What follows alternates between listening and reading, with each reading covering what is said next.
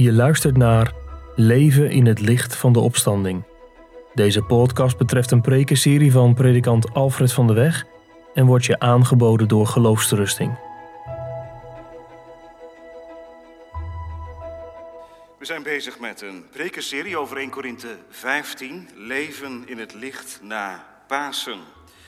Vorige week hoorden wij over de dood als laatste vijand die teniet gedaan wordt. Vanmorgen zullen we horen over de opstanding van de doden. En we lezen daartoe uit de schrift Eerste Korinthe vijftien, vers vijfendertig tot en met vijftig. Eerste Korinthe vijftien, vers vijfendertig tot en met vijftig. Eerste Korinthe vijftien, vers vijfendertig. Maar zal iemand zeggen, hoe worden de doden opgewekt en met wat voor lichaam komen ze terug? Dwaas. Wat u zaait, wordt niet levend als het niet gestorven is. En wat u zaait, daarvan zaait u niet het lichaam dat worden zal, maar een kale graankorrel, al naar het voorvalt van tarwe of van een van de andere graansoorten. God echter geeft daaraan een lichaam zoals hij heeft gewild. En aan elk van de zaden zijn eigen lichaam. Alle vlees is niet hetzelfde vlees. Want het vlees van mensen is verschillend en het vlees van dieren is verschillend. En dat van vissen is verschillend en dat van vogels is verschillend. En er zijn hemelse lichamen en er zijn aardse lichamen. Maar de heerlijkheid van de hemelse is verschillend en die van de aardse is verschillend. De glans van de zon is verschillend en de glans van de maan is verschillend en de glans van de sterren is verschillend. Want de ene ster verschilt in glans van de andere ster. Zo zal ook de opstanding van de doden zijn. Het lichaam wordt gezaaid in vergankelijkheid. Het wordt opgewekt in onvergankelijkheid. Het wordt gezaaid in oneer. Het wordt opgewekt in heerlijkheid. Het wordt gezaaid in zwakheid. Het wordt opgewekt in kracht. Een natuurlijk lichaam wordt gezaaid. Een geestelijk lichaam wordt opgewekt. Er is een natuurlijk lichaam en er is een geestelijk lichaam. Zo staat er ook geschreven, de eerste mens Adam is geworden tot een levend wezen. De laatste Adam tot een levendmakende geest. Het geestelijke is echter niet eerst, maar het natuurlijke. En daarna komt het geestelijke. De eerste mens is uit de aarde, stoffelijk. De tweede mens is de Heere uit de hemel. Zoals de stoffelijke is, zo zijn ook de stoffelijke mensen. En zoals de hemelse is, zo zijn ook de hemelse mensen. En zoals wij het beeld van de stoffelijke gedragen hebben, zo zullen wij ook het beeld van de hemelse dragen. Tot zover, tot vers negenenveertig. Vanuit de vraag die Paulus opwerpt in Eerste Korinthe vijftien, de vraag die wij lezen in vers vijfendertig, zullen wij dit gedeelte vanmorgen behandelen. Maar zal iemand zeggen, hoe worden de doden opgewekt en met wat voor lichaam komen zij terug? Gemeente, het thema voor vanmorgen is het beste komt nog. En als één dat kon belijden, was dat Asaf. We zingen daarom straks naar de preek over het beste wat voor Asaf nog zou komen. Met Psalm drieënzeventig, vers dertien.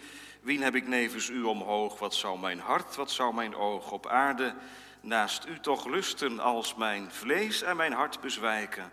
Blijft u over, mijn rots, mijn deel, nabij te wezen bij mijn God. drieënzeventig, vers dertien en veertien, straks na het amen van de preek. Ja, gemeente, vooruitkijken, dat doen we natuurlijk allemaal. Zeker nu Rutte afgelopen week weer wat dingen gezegd heeft. Persconferentie die door ons met aandacht is beluisterd. We kijken vooruit. Al durven we dat misschien nog niet zo heel goed. Toch hopen we dat er achter deze crisis een tijd komt van normalisering. En dat is goed. En dat snappen we allemaal. We hunkeren ernaar. En toch. Wat dan? Gaan we dan weer over tot de orde van de dag, voor zover dat kan? Of is er nog een werkelijkheid achter die werkelijkheid? Dat waar het vanmorgen over gaat namelijk. Het beste wat nog komt. En dat is niet dat de crisis weg is. Dat alles weer normaal is. Dat we gewoon weer ons ding kunnen doen. Het beste komt nog. Dat wekt hoop op het eeuwige leven. We staan erbij stil. Vanuit drie gedachten. Allereerst, het beste komt nog. Het is waar. Het is een feit. In de tweede plaats, het is een wonder. En tot slot, het wekt verwachting. Het is waar, het is een wonder, het wekt verwachting. Allereerst, het is waar. Nou gemeente, jongens en meisjes, probeer het document wat is doorgestuurd er maar bij te houden. Misschien dat het best wel lastig is voor je om de preek thuis mee te maken. Maar probeer dan maar de twaalf woorden die ik heb doorgestuurd, probeer die maar te volgen, dat je die oppakt tijdens de preek. Dan heb je, denk ik, de kern van de preek wel te pakken. En kun je straks na de dienst met je vader en moeder nog eens doorspreken over de preek. Als een van het thema van vanmorgen overtuigd is geweest, is het Paulus geweest. Dat het beste nog zou komen. Dat laat hij zien in Eerste Korinthe vijftien. Dat lange hoofdstuk over de opstanding van Christus en over de opstanding van de doden. Paulus die hecht eraan om de relatie tussen de opstanding van Christus en de opstanding van de doden te laten zien. In Korinthe geloofde men wel in de opstanding van de doden. Maar dan in de werkelijkheid voor de dood. Ze vergeestelijkten de opstanding van de doden. Paulus, we zijn al opgestaan. Dat is iets wat hier en nu plaatsvindt. Een nieuw leven. Hier. En ergens klinkt dat heel bijbels, hè? Is Petrus het niet geweest die geschreven heeft: geloofd zij de God en Vader van onze Heer Jezus Christus, die ons heeft wedergeboren tot een levende hoop, hier en nu, door de opstanding van Christus. En is Paulus het zelf niet geweest? Die meer dan eens gezegd heeft dat wie in Christus is, nu al een nieuwe schepping is, opgestaan is met hem, uit de dood. Het is wel waar, maar het is niet alles. Het is eenzijdig. Het doet tekort aan het volle heil in Christus. En dan wordt Paulus scherp. En dan spreekt hij, dan schrijft hij. Hier moet hij tegen inschrijven. Want het heil heeft niet alleen maar een geestelijke dimensie. Is niet alleen maar, hoewel allereerst, voor onze ziel. Maar heeft ook lichamelijke gevolgen. En dat is iets, denk ik, en ik zal niet de enige zijn, wat in onze beleving toch wat ondergewaardeerd, ondergesneeuwd is, geraakt misschien ook wel. En misschien dragen we de erfenis vanuit het verleden ook wel wat met ons mee. He, Plato die gezegd heeft, ons lichaam, dat is een kerker. Uh, daar moet je niet zoveel bij, bij stilstaan. Het gaat om de ziel. He, als, de, als wij sterven, dan is de ziel een vogel die uit de kooi ontsnapt. Nou, dat kan zomaar ook de kerk binnencijpelen, ons gedachtegoed beïnvloeden. En dat is iets verkeerd, dat is onbijbels. Dat moet gecorrigeerd worden vanmorgen.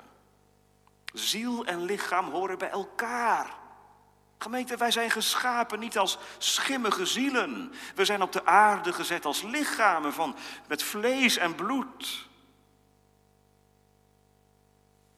En God wil dat hele lichaam, inclusief die ziel, vernieuwen, verlossen. Concreet dus. Dus, jongens en meisjes, als er iemand gestorven is in jouw familie en diegene is begraven, dan is dat niet het einde.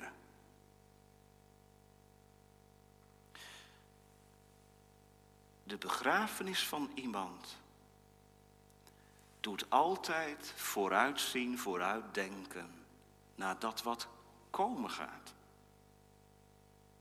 En gemeente, als wij begraven worden, Als wij ons lichaam afleggen, is het lichaam geen jas die we uitdoen. Maar is dat deel van onze identiteit. En straks als Christus terugkomt, zullen ziel en lichaam weer verenigd worden. Wel, het is een correctie dus op ons denken. Want in de kerk, jawel, het gaat om onze ziel. Maar wat is onze ziel? Weet u het? Nou, er zijn boeken over geschreven. Over de ziel. De ziel is belangrijk. Weet je wat de ziel is? Dat bent u, dat ben jij. Je bent een ziel. Je hebt geen ziel, je bent een ziel. Met ziel en lichaam ben je iemand. En dat lichaam, dat heeft Paulus op meer dan één plaats onderstreept. Dat lichaam, dat doet er wel degelijk toe. Ook als je met de Heere leeft, is het lichaam niet ondergewaardeerd. Weet u niet, zegt Paulus, dat uw lichaam een tempel is van de Heilige Geest? Dat betekent, jonge mensen, dat je niet zomaar kunt doen met je lichaam wat je wilt. Hè? Als je, als je christen wil zijn, als je christelijk wil leven, betekent dat ook dat de omgang met je lichaam gestempeld wordt door het denken vanuit de Bijbel. Hè, dan, dan, dan doe je niet van alles met je ogen, je handen, je voeten en andere lichaamsdelen, wat jij fijn vindt, wat je, wat je mooi vindt en prettig vindt, wat goed voelt, maar spiegel je dat aan het Bijbelse spreken. Verheerlijk God in je lichaam, zegt Paulus. Dat is hier. En straks, straks zal het lichaam opstaan. Geldt dat van iedereen? Ja, dat geldt van iedereen. Kijk, in dit hoofdstuk gaat het over de opstanding van de rechtvaardigen. Maar Jezus is heel duidelijk. Er is ook een opstanding van onrechtvaardigen. Dat heeft niet het hoofdaccent in de Bijbel, maar het is er wel. Die in de graven zijn, zegt Jezus, zullen straks de stem van de Zoon van God horen. En ze zullen opstaan. Zij die met Christus gestorven zijn en zij die zonder Christus gestorven zijn. En dat maakt dat deze preek, als je denkt, dit gaat over Gods kinderen, dit gaat over, over christenen, heb je gelijk. Maar als je nou je denken vanmorgen afhaakt, dit, dit, hier kan ik niet bij, dan is dat een spiegel vanmorgen. En dan hoop ik dat, dat deze preek corrigerend inwerkt op je.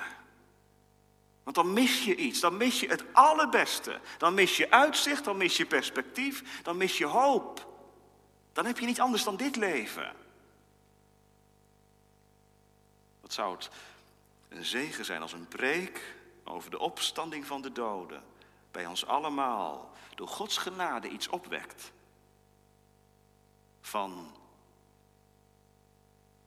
de belijdenis dat dit leven niet het een en het al is. O, als je van Christus bent, als je in Christus gelooft, gemeente, dan ga je straks iets meemaken wat je, wat je nog nooit meegemaakt hebt. Hier zijn ziel en lichaam met elkaar in conflict. Herken je dat? Je lichaam wil niet altijd. Dat kan heel stremmend en blokkerend werken, ook in het dienen van de Heer. Het lichaam wat zondig is, wat tot zondige neigingen in staat is en wat ook zondige dingen doet. Maar straks, straks zal, zullen ziel en lichaam weer harmonieus bij elkaar komen. Mag ik vragen, bid je daar wel eens om? Dat is ook vrucht van Pasen.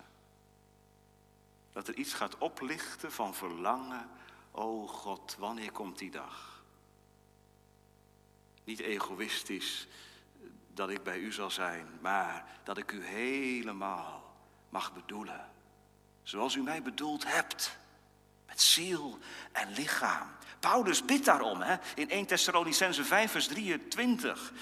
Mogen de God van de vrede zelf u geheel en al heiligen. Heiliging is niet iets van de binnenkant van ons leven alleen. Nee, mag uw geheel oprechte geest, uw ziel en uw lichaam onberispelijk bewaard worden bij de komst van onze Heer Jezus Christus. Nou, daar gaat het deze morgen over. Over dat wat gebeuren gaat.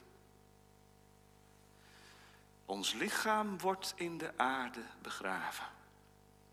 Maar het zal weer opstaan. Kinderen, wat, wat is dat? Hè? Wat zal dat zijn? Mensen die verbrand zijn, mensen die omgekomen zijn, mensen die hun graf in de zee gevonden hebben. Ze zullen opstaan. Hoe kan dat? Dat is toch onmogelijk? Hoe is dat nou mogelijk, dat ziel en lichaam weer bij elkaar komen?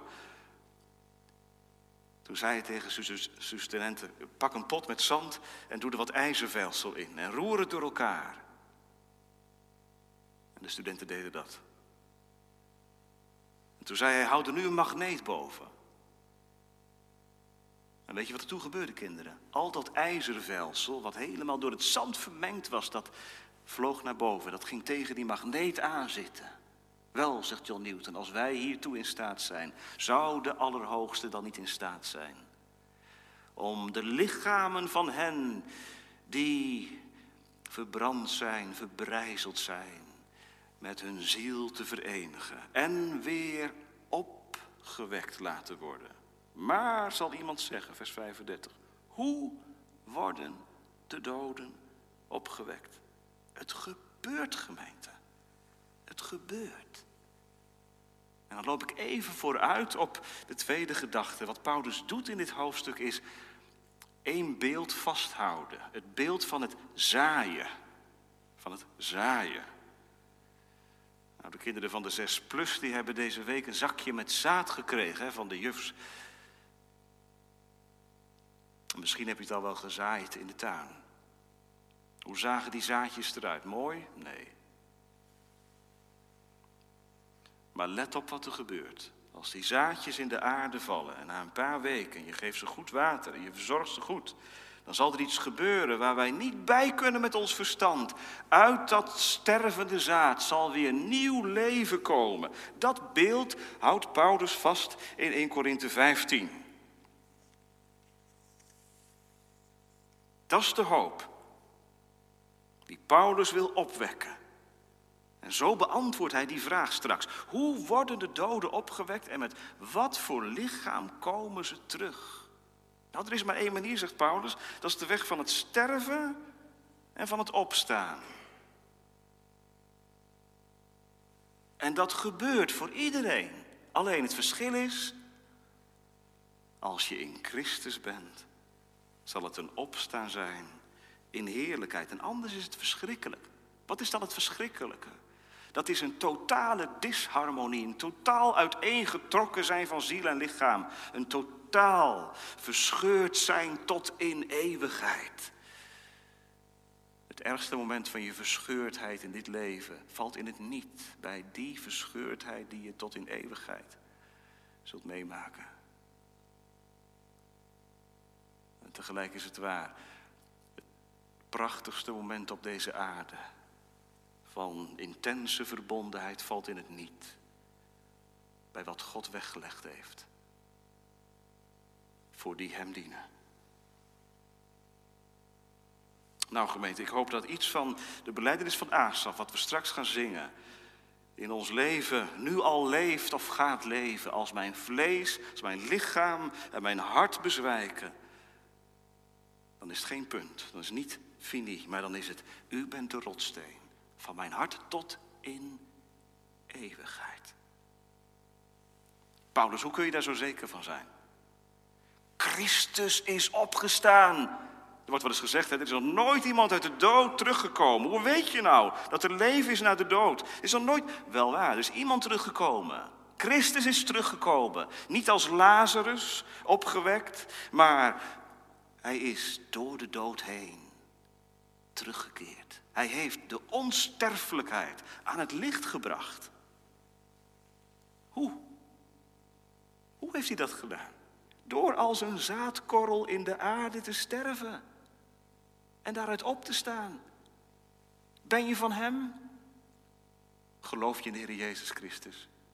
Belijd je een volgeling van hem te zijn, dan ga je ook daarin, in zijn voetstappen, zoals de meester gezaaid werd in de aarde en gestorven is en weer opgestaan is. Zo zullen alle die van hem zijn, gezaaid worden in de aarde en weer opstaan. Die weg. En dat maakt dat Luther kon zeggen, Als ik sterf en ik word in het graf gelegd, dan is het graf een slaapkamertje. En als mijn Heere terugkomt, zal hij kloppen. En hij zal tegen mij zeggen, Dokter Martinus Luther, sta op. Word wakker. Het is tijd. Hij leefde bij die hoop en die verwachting. De doden worden opgewekt. Ja, ik weet wel. Dit weten en dat ervaren, dat is iets wat,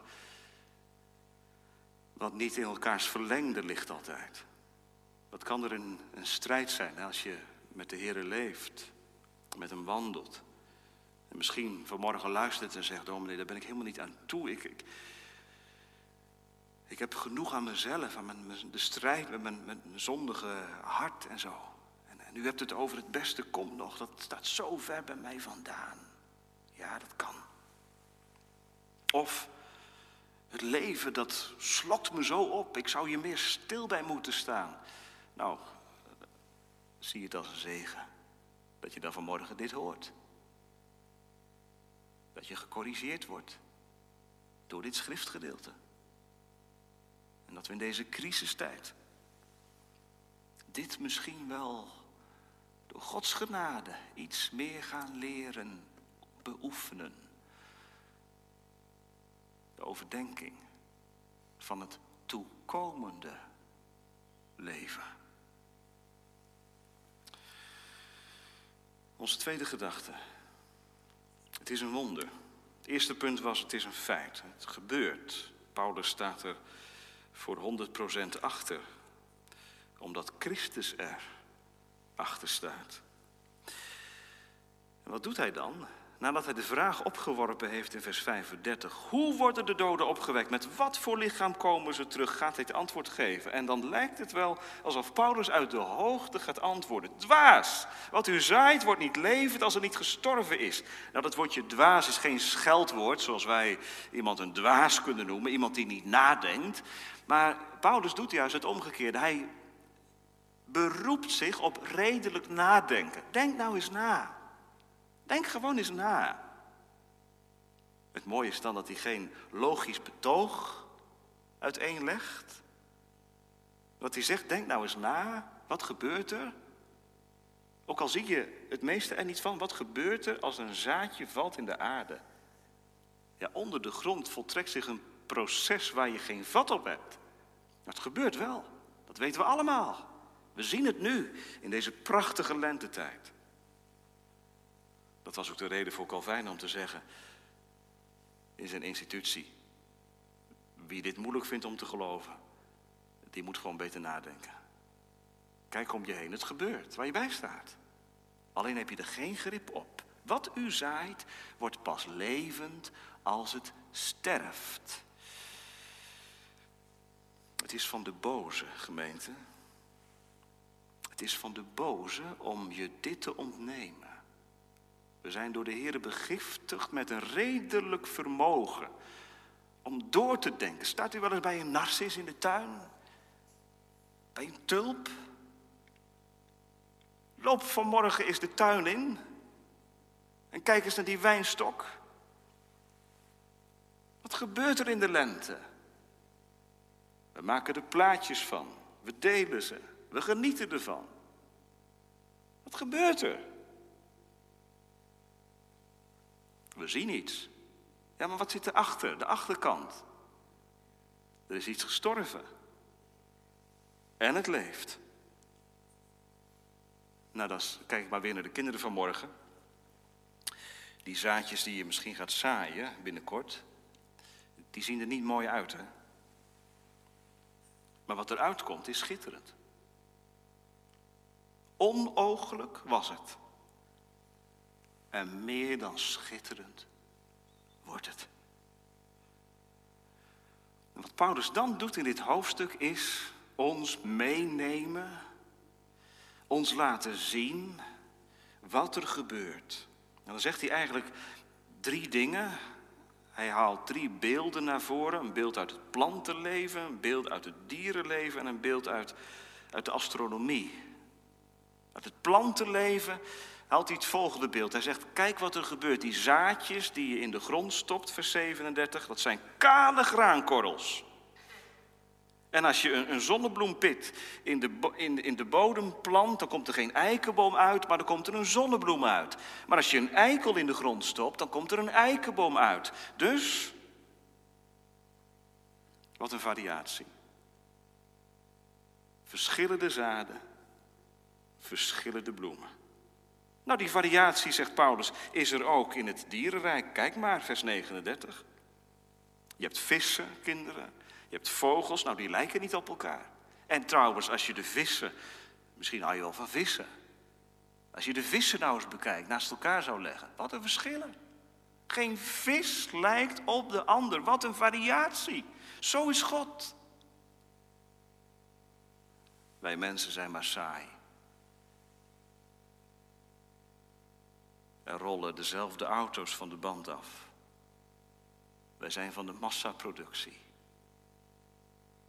Maar God heeft met zoveel zorg en wijsheid uw, mijn bestaan geboetseerd. En we lijken niet op elkaar. Iedereen is uniek. Nou, dat unieke wat in de schepping al zit, zal in de herschepping niet verloren gaan. Dat zal er ook weer zijn. Daar wil Paulus naartoe.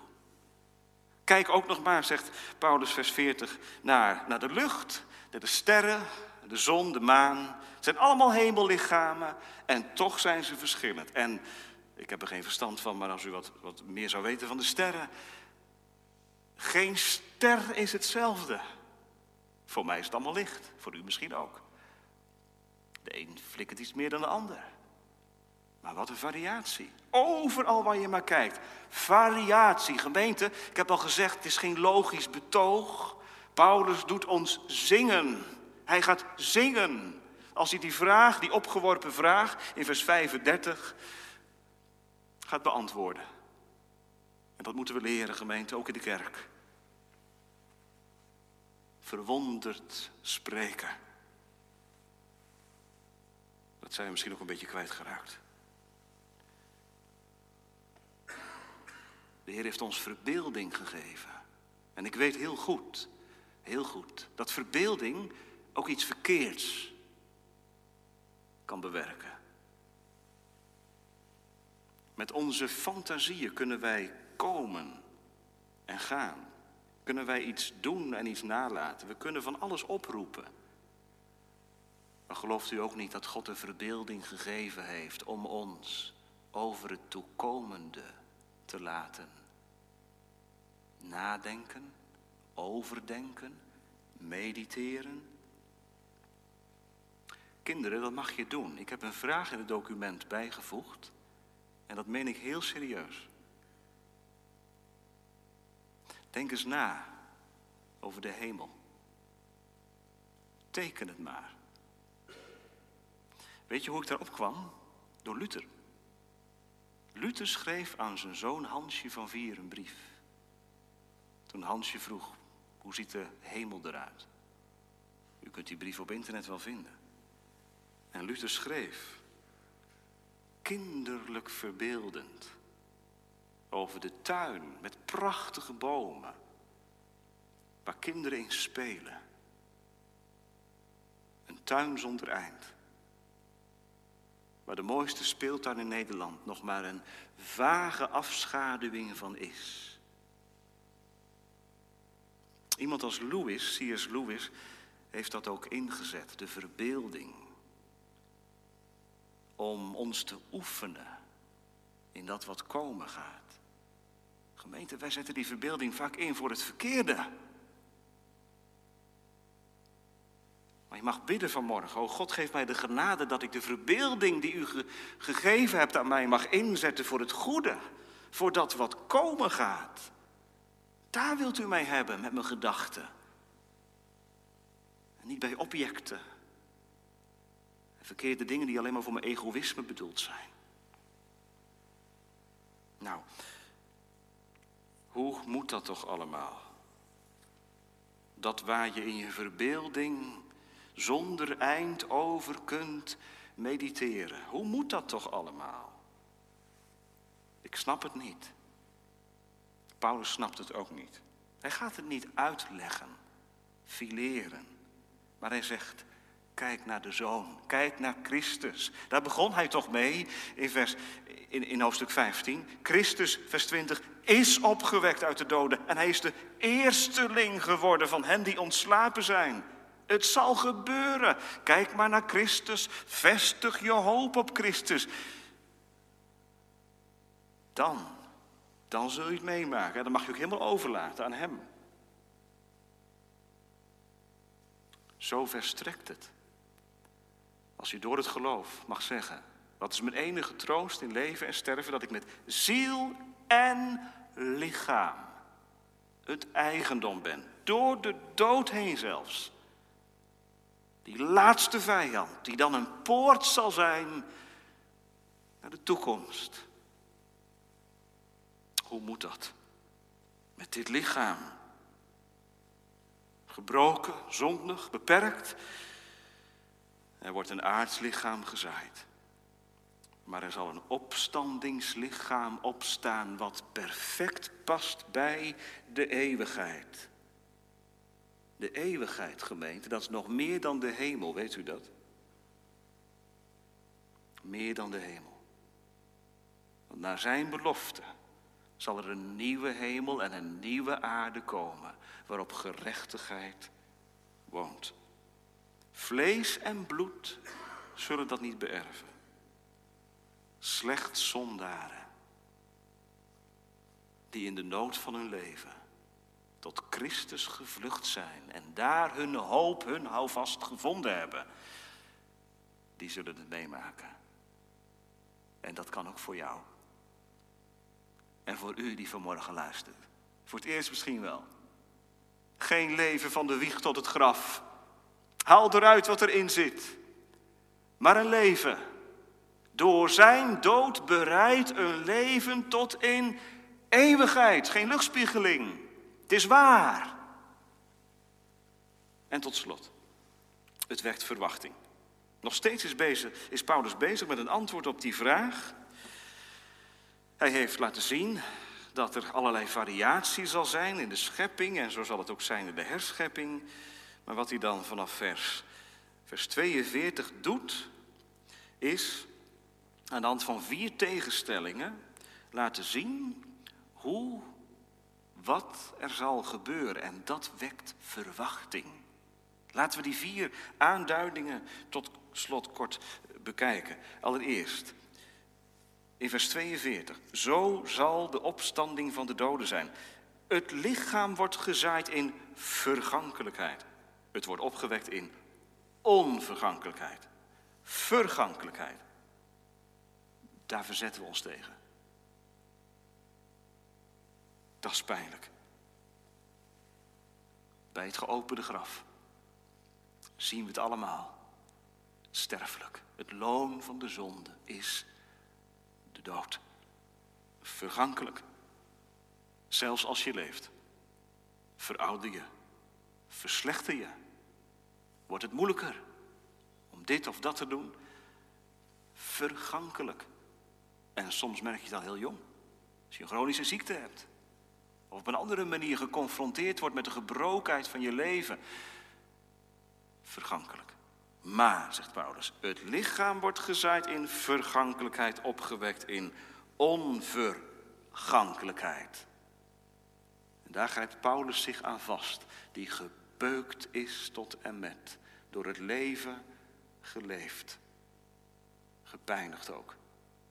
Hij zegt, hij zal mijn vernederd lichaam gelijkvormig worden, laten worden aan zijn heerlijk lichaam. Is dat je toekomst? Mijn, on, mijn vergankelijk lichaam wordt opgewekt in onvergankelijkheid. Tweede wat Paulus zegt, het wordt gezaaid in oneer. Het wordt opgewekt in heerlijkheid. Oneer, wat is dat? Wie aan een sterfbed gestaan heeft, die weet wat dat betekent. Oneer. Dan zeggen we wel eens tegen elkaar, hè, als we wat wegschuifelen. Het is ontluisterend. Zo'n sterke man. Wat blijft er van hem over. Hè? Dat is dat oneervolle, wat er bij ons maar niet in wil. Dat de man die zoveel kon en aankon, niet meer is dan een zwak, oneervol mensje. De sterkste, enkel, ijdelheid. En dat besef zou moeten gaan resoneren in ons leven. Dit is niet wat God wil. Dit hebben wij ervan gemaakt. Daar hebben we voor gekozen. Paulus zegt, het, wordt, het lichaam wordt gezaaid in oneer, maar het wordt opgewekt in heerlijkheid. Echt. Dat is de toekomst. Het wordt gezaaid in zwakheid. Het wordt opgewekt in kracht. Zwakheid. Ben je het daarmee eens, jongeren? Zwakheid. Je bruist van energie. Je hebt intellectueel vermogen tot en met. Weet je hoe, hoe Blaise Pascal ons noemt? Het was een geleerde van eeuwen geleden. Maar die zeiden hele wijze dingen, die mensen van vroeger. Ze zeiden, hij zei... Een mens is een denkend riet. Een denkend riet. Nou, wat is een riet? Dat, dat buigt. Heen en weer. Is niet zo sterk hoor. Kan ook afgeknipt worden. Een denkend riet. We vermeten ons veel te zijn. Maar we hebben allemaal onze grenzen. Is dat nou de bedoeling? Is dat de bedoeling? Dat je lichaam moe wordt? Opraakt? Nee, want dat is het lichaam van de zonde. Met die beperkingen. Daar moet je maar aan denken, jonge mensen. Als je op je achttiende, op je vijfentwintigste bruist van energie... en toch elke dag erachter komt... ik heb slaap nodig, ik moet naar bed toe, ik, ik hou het niet vol... er is toch blijkbaar een eind. Dat is het lichaam der zonde. En dat wordt gezaaid.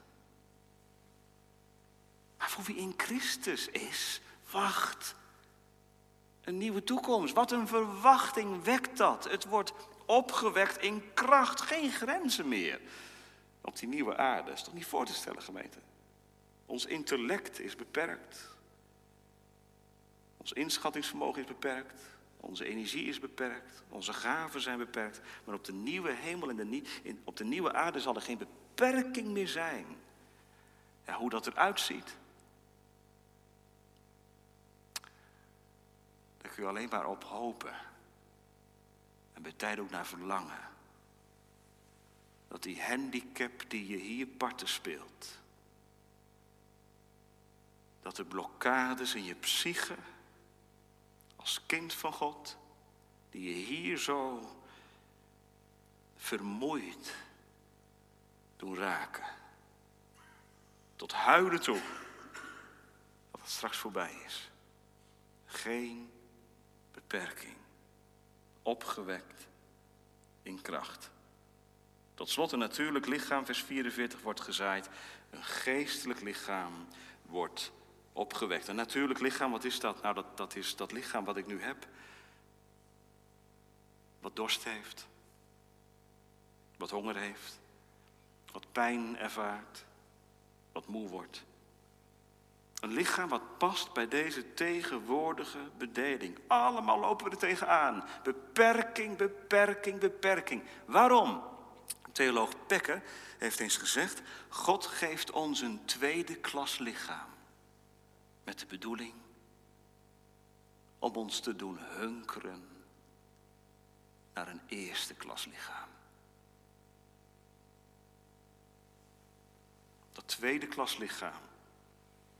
met al die beperkingen, mag doen hunkeren naar het eerste klas lichaam. En dan zeg ik er iets bij. Mag doen hunkeren en hopen op Christus die zegt... en daarvoor ben ik nou gekomen. Aan hen die heel hun leven met vrees voor de dood, met angst voor de dood rondlopen. Om hen te verlossen. Gemeente, zo verrijkt de verlossing dus, hè? Vanmiddag belijden we het weer. Niet alleen ik geloof de vergeving der zonden. Dat was blijkbaar niet genoeg. Het katholieke geloof is uitgebreider. Ik geloof de opstanding van het lichaam. en het eeuwige leven. Hoe zal het zijn? Dat opstandingsleven? Gemeente, laat ons daar geen zorgen over maken. Als God in de schepping zijn creatieve vermogen al zo, zo laat zien dat wetenschappers tot op vandaag er maar niet bij kunnen. Hoe dat toch allemaal in elkaar zit en wie dat bedacht heeft.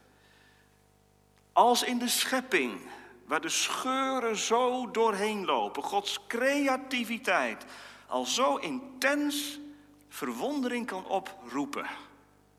Dat je zingend in je hart over straat loopt. O Heere, wat is uw naam groot en goed. Wat zal het in de herschepping zijn? Als de Heere zijn kunstenaars gaven, om zo te zeggen, voluit zal gaan inzetten. Tegenwoordig, wij zijn er meester in om materiaal te recyclen. Dat doen we allemaal. De gemeente Apeldoorn doet daar aan mee, is ook goed.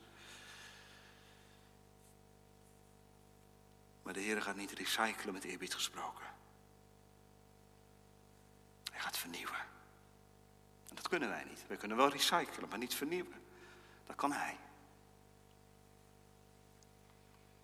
Als dat zaad wat sterft en wat opstaat door Gods genade, hoe zal het eruit zien? Toen professor van Rudel een hartaanval kreeg en hij geen college meer kon geven, en na die periode voor het eerst weer op de universiteit kwam en toen college mocht geven over de opstanding der doden, zei hij het volgende tegen zijn studenten. Wat zal dat zijn?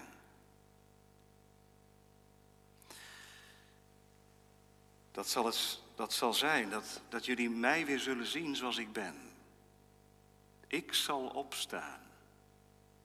Alleen zonder dat lastige hart. En daarmee bedoelde hij zonder die beperking. Van Rudel geloofde heel sterk in de lichamelijkheid van de opstanding. Heel nuchter gaf hij dat antwoord. Maar heel werkelijk. In lijn met Paulus. Het lichaam zal opstaan. Hoe zal dit kunnen? Ben je ook zo'n zondaar? Door en door. Hoe zal dat kunnen? Weet je wat een verloste zondaar zegt? En ik hoop dat jij er zo'n eentje bent. Ik heb het van de Heer Jezus geleerd. Met ziel en lichaam heeft hij mij verlost. Want Jezus is niet als een geest aan het kruis gestorven en niet als een geest opgestaan uit de doden. Maar met zijn lichaam en ziel heeft hij daar gehangen. Met lichaam en ziel is hij begraven en is hij opgestaan. En als ik me aan hem vastklamp door het geloof, dan trekt hij mij mee. Door de dood heen. Naar dat eeuwige leven. En dat mag hier en nu al verwachting voeden. Net als bij Asaf. Al bezwijkt mijn vlees en mijn hart. Eén ding weet ik. God is de rotsteen van mijn hart. En mijn deel in eeuwigheid. Het beste komt nog, gemeente. Voor u ook. Amen.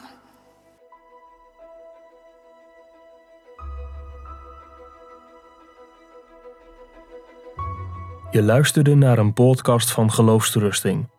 Wil je meer luisteren, lezen of bekijken? Ga dan naar de website geloofsrusting punt n l.